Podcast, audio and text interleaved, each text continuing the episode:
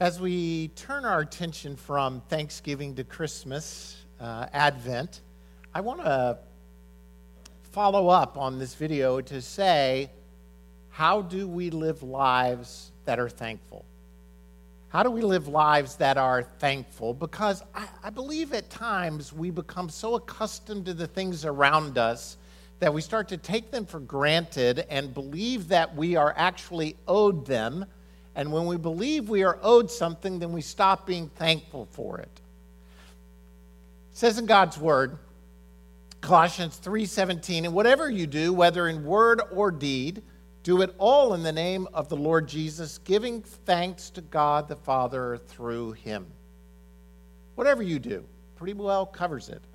Whether in word or deed, do it all in the name, his name, with the attitude of giving thanks.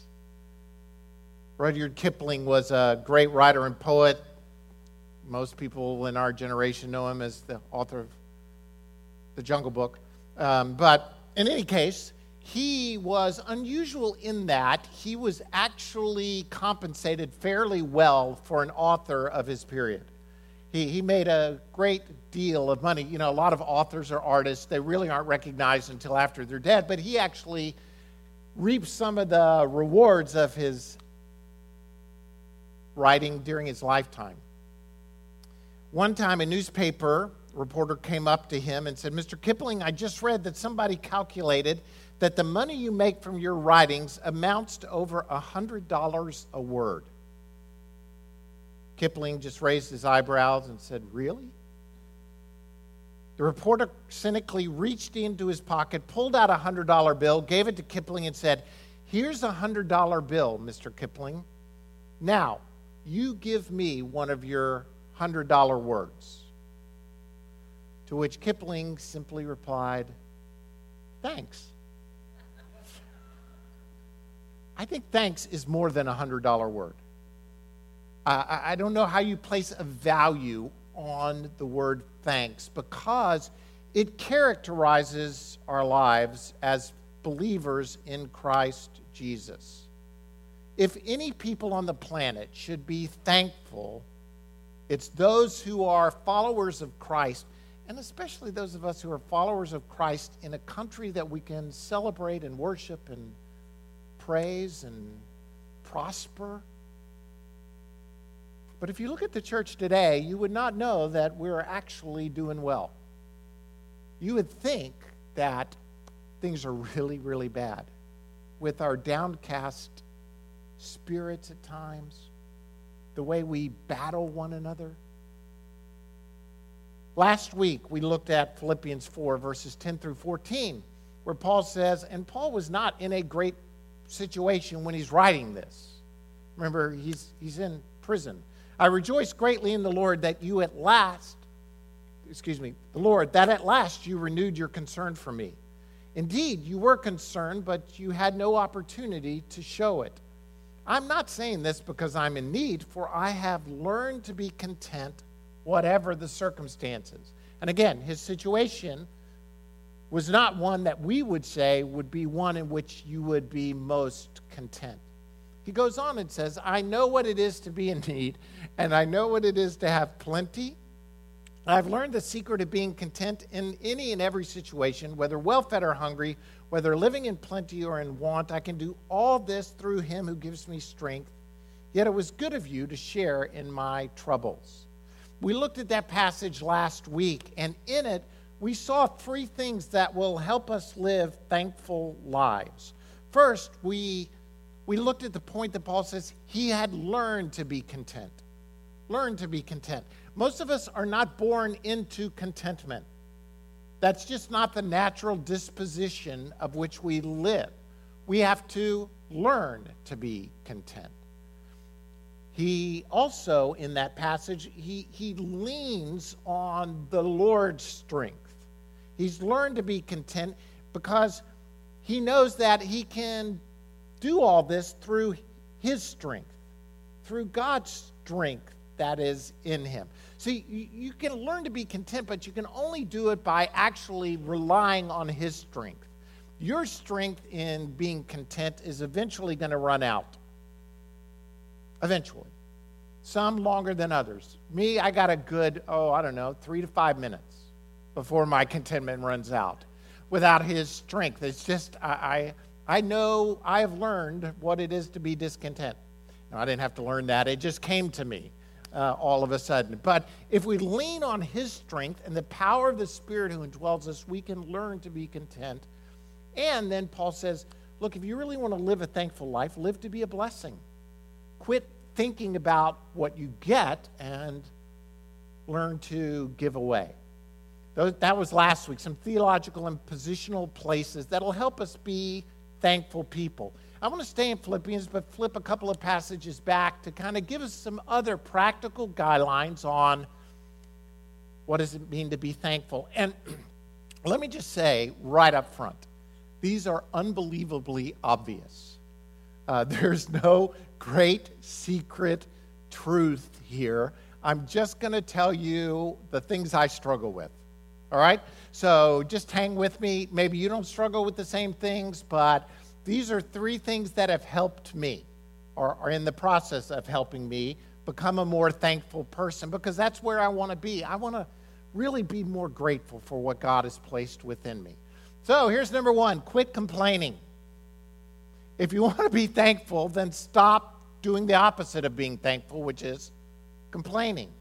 Again, I, I didn't tell you this is revolutionary, or it's obvious, but look what Paul says in Philippians chapter 2 do everything without complaining or arguing, so that you may become blameless and pure, children of God without fault in a crooked and depraved generation, in which you shine like stars in the universe as you hold out the word of life.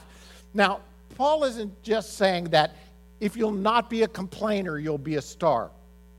I mean, that's not the, he's not saying that. He's saying, though, if you live a life where you're not complaining or arguing, then it'll help lead you to a life of being blameless and pure.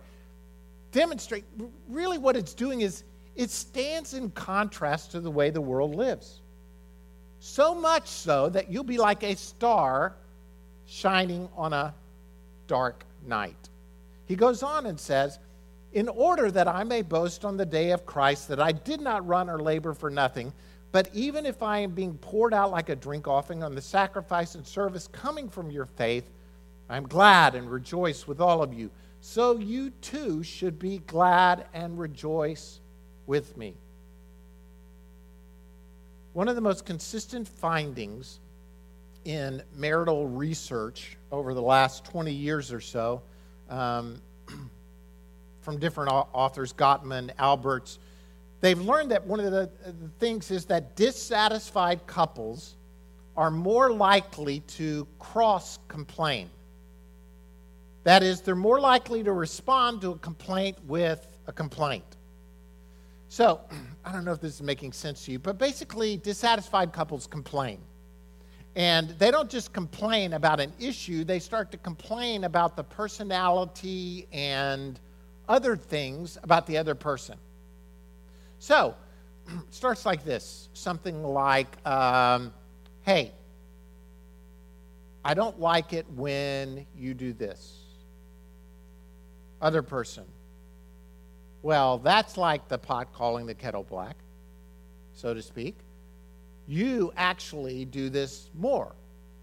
Well, not only do you do this, but you're just like your father. Oh, well, you're just like your mother. Oh, in other words, you start cross complaining. Why? Is that so destructive in a relationship? Because you're going to think this is obvious, but complaining is the opposite of giving thanks. Giving thanks is giving a positive confession, so to speak, about what God has done or what is taking place in your life. Complaining is just the opposite, it is making a negative confession. Now, think about this. How much more do you actually complain than you give thanks? If you were to get gut level honest, how much more do you speak about your dissatisfaction than you do about the good things God is taking place, is doing in your life? How much more in marriages do we gripe at each other than we give thanks to each other? thank you for that. Thank you for this. Thank you for that. By the way, wives, I'll just give you a slight, just a help here.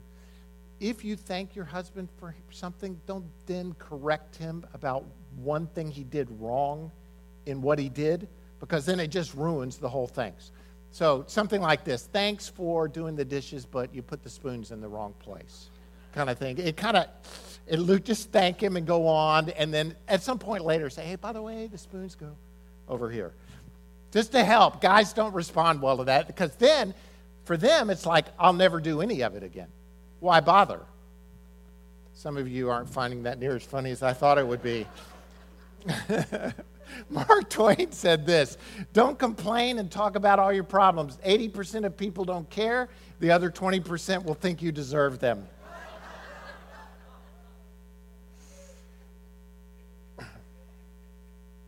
Actually, research has shown that people who give thanks and don't complain, according to psychologist Martin Seligman, they live longer, they're healthier, they have more friends and better social lives, they enjoy life more, and they're more successful at work. Well, that about covers it. You know, we sometimes don't believe that, though. We sometimes actually believe that the squeaky wheel gets the grease. We believe that the complainer, the pessimist, will be the one who gets the attention. But research has shown that it's not true. And it kind of follows what Scripture says, by the way. The psalmist says, In the day of my trouble, I sought the Lord. My hand was stretched out in the night without ceasing. My soul refused to be comforted. I remembered God and was troubled. And he goes on and says, I complained and my spirit was overwhelmed. There's something about complaining, I believe, that participates and puts us in a negative spiritual position that that's destructive to who we are. The psalmist also goes on and says that in other psalms, for instance, when David talks about how bad things were, he said, I nearly, I saw the, I saw the prosperity of the wicked, and I nearly confessed it. And if I had, then my feet would have been on a slippery slope. He said, Instead, I went into the house of the Lord, and there I saw the goodness of God, and I made a confession of who God is. This is my own translation. He's saying, If I'd have said this, my foot would have slipped. I would have been on a negative course. But when I went into the presence of God and confessed his goodness, everything changed. Dr. Dale Robbins says this I used to think people complained because they had a lot of problems. But I have come to realize that they have problems because they complain. Complaining doesn't change anything or make situations better. It amplifies frustration, spreads discontent and discord, and can invoke an invitation for the devil to cause havoc with our lives. I know this seems obvious, but quit complaining. Stop it. It'll help you, it'll be a benefit to you. Second is this realize how good you have it. One of the things I loved about that opening video was the realization that all of these things we take for granted are gifts to us my wife woke up and she's alive, and I'm alive, and the lights work, and the water runs, and I have kids, and the, there's food, and a car, and shoes, and socks, and clothes, and we have it so good. And don't really realize it at times. Paul says to Timothy in 1 Timothy 6 Command those who are rich in this present world not to be arrogant, nor to put their hope in wealth, which is so uncertain but to put their hope in God, who richly provides us with everything for our enjoyment. Command them to do good, to be rich in good deeds, and to be generous and willing to share. In this way, they will lay up treasure for themselves as a firm foundation for the coming age, so that they may take hold of the life that is truly life. Rich passage talking about richness, in that don't put your hope in riches. Put your hope in God because that's really where the life that's really life will be found. But also at the same time, realize that God has provided richly for you, and it's for your enjoyment. There's nothing wrong with being happy. There's nothing wrong with it. I mean, in the sense of God has given us stuff for our enjoyment. But at the same time, we need to be grateful. We need to realize God has provided for us. We need to give thanks to Him and praise His name. Robert Roberts, in a book called uh, Spiritual Emotions A Psychology of Christian Virtues, he, he, he gives a different perspective on gratitude that's pretty interesting. He, he, he says that being grateful or having gratitude is really a byproduct of your theology, so to speak. In other words, the way you view things will, will cause you to be gracious. I know I started the sermon by telling you quit complaining, but that'd be like saying be gracious. Be gracious. Like I can command you to be gracious. No, what he is saying is that gratitude is a realization and a standing from a theological place that says, I understand. I am here because God has given me life. How can I not be grateful? Rather than a command to be grateful. And he talks about the three bennies, so to speak. Bene is the Latin phrase which means good. And he, I'm just going to give you the three that he gives because they're a theological sort of. He, he says this First, there is a benefit. The three factors that help us see and live lives of gratitude are the understanding that we have we have received a gift and a perception that that gift is actually good. The psalmist says, "Praise the Lord, O my soul, and forget not all his benefits." I'm the recipient of a good gift. Second is that there is a benefactor. There is one who gives these good gifts. James 1:17 says every good and perfect gift is from above, coming down from the Father of the heavenly lights. In other words, for me to be grateful, I have to believe that I'm receiving something good and that the benefits that are coming my way don't just come at random that there is someone providing these good and perfect gifts. And third, that I am the beneficiary of. In, in other words, in receiving these good gifts from a good giver, I am in a better place. I am the beneficiary of this. Robert Emmons says the self is a very poor place to find happiness or meaning in life. Gratefulness is a knowing awareness that we are the recipients of goodness. I don't know if this is, is making sense. Let me see if I can tie this together. In realizing how good I have it, I have to realize that I've received something good from someone and it's placed me in a better position. We just, we just finished uh, Thanksgiving this past week, which I find a fascinating holiday. It's really my, I, it may be my favorite holiday, Thanksgiving. I love Thanksgiving.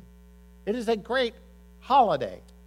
Um, but let me just back us up just for a second to, to, without giving us a long history lesson, we understand that the Declaration of Independence, we are like, oh my gosh, where did he just go? Um, Declaration of Independence says, we hold these truths to be self evident. Okay? That means they're obvious, right? Self evident. That all men are created equal. They are endowed by their Creator with certain unalienable rights. And it ends with this phrase with a firm reliance on the protection of divine providence, we mutually pledge to each other our lives, our fortunes, and our sacred honor. In other words, written in our declaration of here's who we are, is a recognition that there is a creator who has provided providence. We are the beneficiaries of a benevolent God who has bestowed his benefits upon us. And at the first Thanksgiving, I say the first one, not the Pilgrim's first one, but the one where we recognize that George Washington in 1789 said this by the President of the United States, uh, uh, States of America, proclamation. Whereas it is the duty of all nations, listen to this, it is the duty of all nations to acknowledge the providence of Almighty God, to obey His will, to be grateful for His benefits, and humbly to implore His protection and favor Whereas both houses of Congress have, by their joint committee, requested me to recommend to the people of the United States a day of public thanksgiving and prayer to be observed by acknowledging with grateful hearts the many signal favors of Almighty God. Now, therefore, I do recommend and assign Thursday, the 26th of November next, to be devoted by the people of these states to the service of that great and glorious being who is the beneficent author of all that good that was, that is, and that will be. Now, I, I, I don't want to come back and, uh, believe me, equate the United States as the new Israel or, you know, any, anything. I, I'm just saying, if you're going to give thanks, you have to give thanks to someone for what they have done for you in our country, what is Thanksgiving if we're not giving thanks to, to God? It is not Thanksgiving. It could be Friendsgiving or whatever else it is we're making it these days. But to say thanks, we have to realize how good we have it, and we have to realize that the good that we have is not because we deserve it, but rather because God has bestowed it. In other words, we need we need a new view of who God is and what he's done in our lives if we're going to live lives of thanksgiving. And then once we do, we need to express that gratitude freely. Express it freely.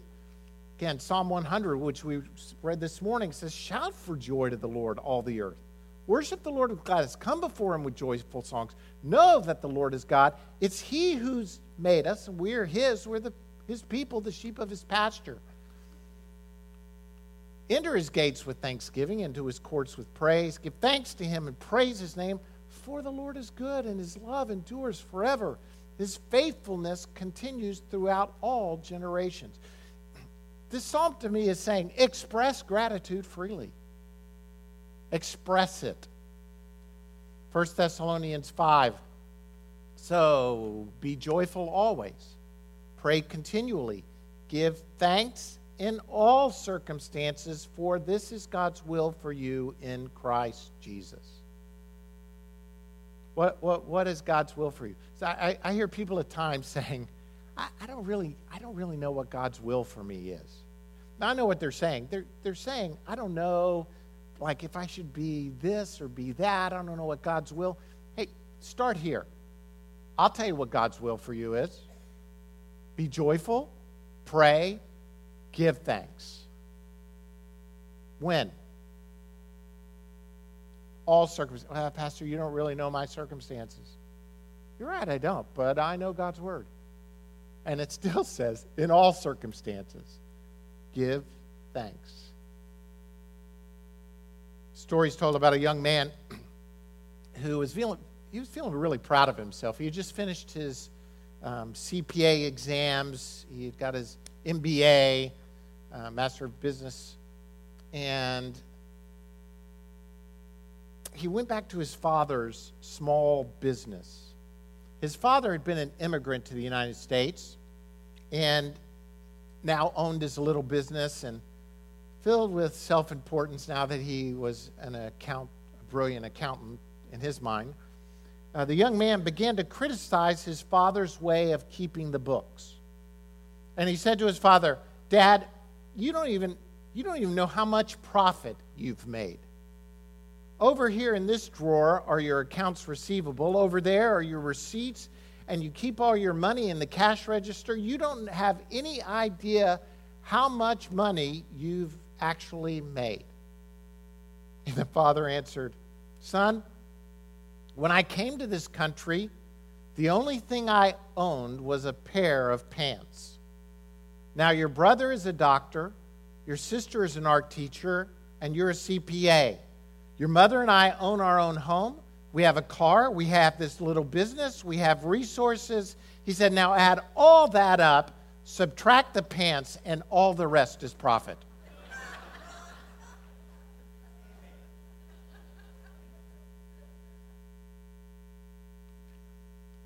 Every good and perfect gift is from above, coming down from the Father of the heavenly lights, who does not change like shifting shadows. We are, we are all blessed. And colors change as we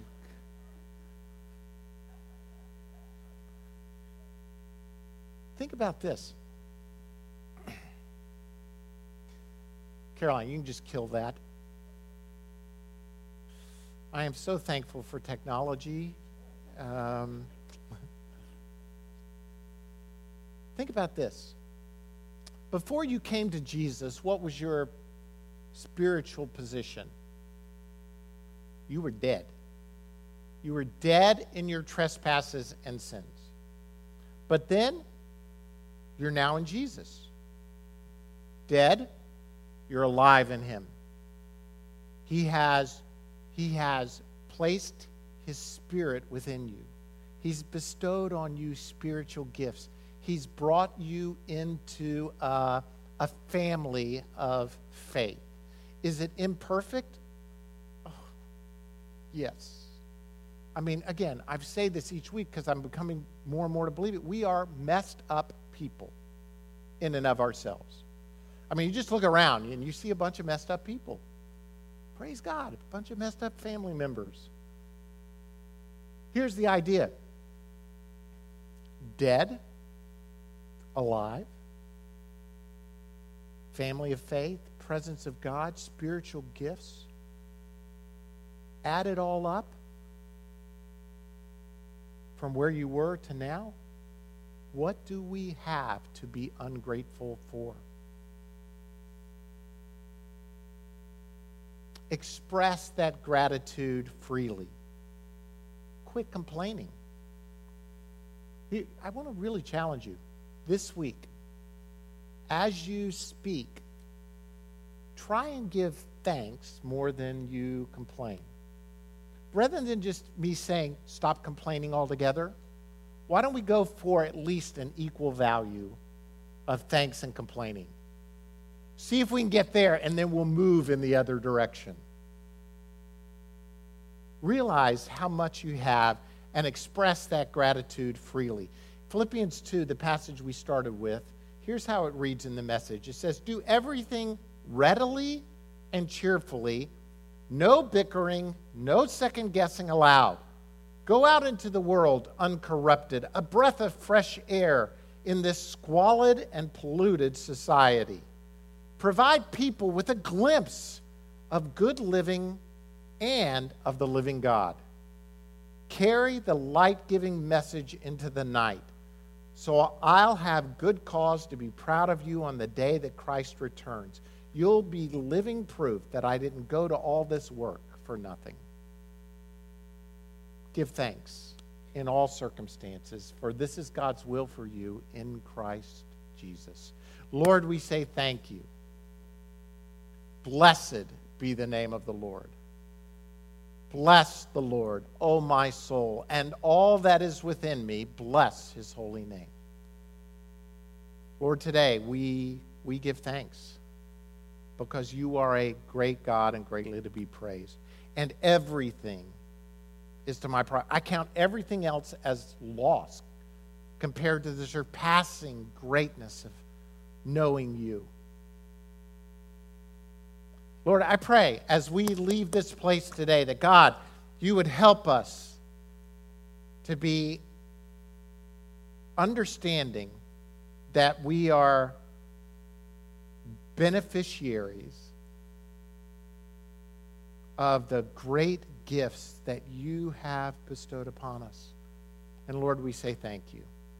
May we live lives of thankfulness and gratitude. Lord, I'll just say it forgive me for my complaining. Forgive me. Forgive us for living at times in a position of ungratefulness. And I pray that, Lord, today instead, you would bless and help us realize who we are in you. Lord, as we go from this place, as we live lives of gratitude, may we shine like stars in a bright night. May people be drawn to the name of Jesus. Thank you.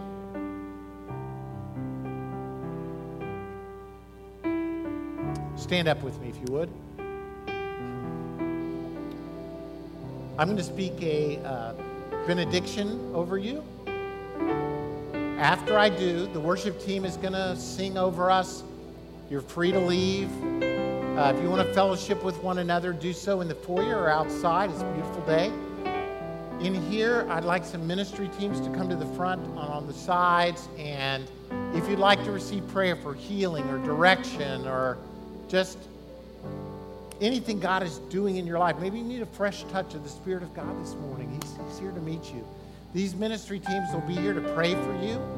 So, uh, ministry teams, if you could come on down front, a couple of you, and they'll be ready. So, after I speak the benediction over you, you, you can come receive prayer. You can stay in here and worship, or you can go out in the foyer and fellowship and hug on one another.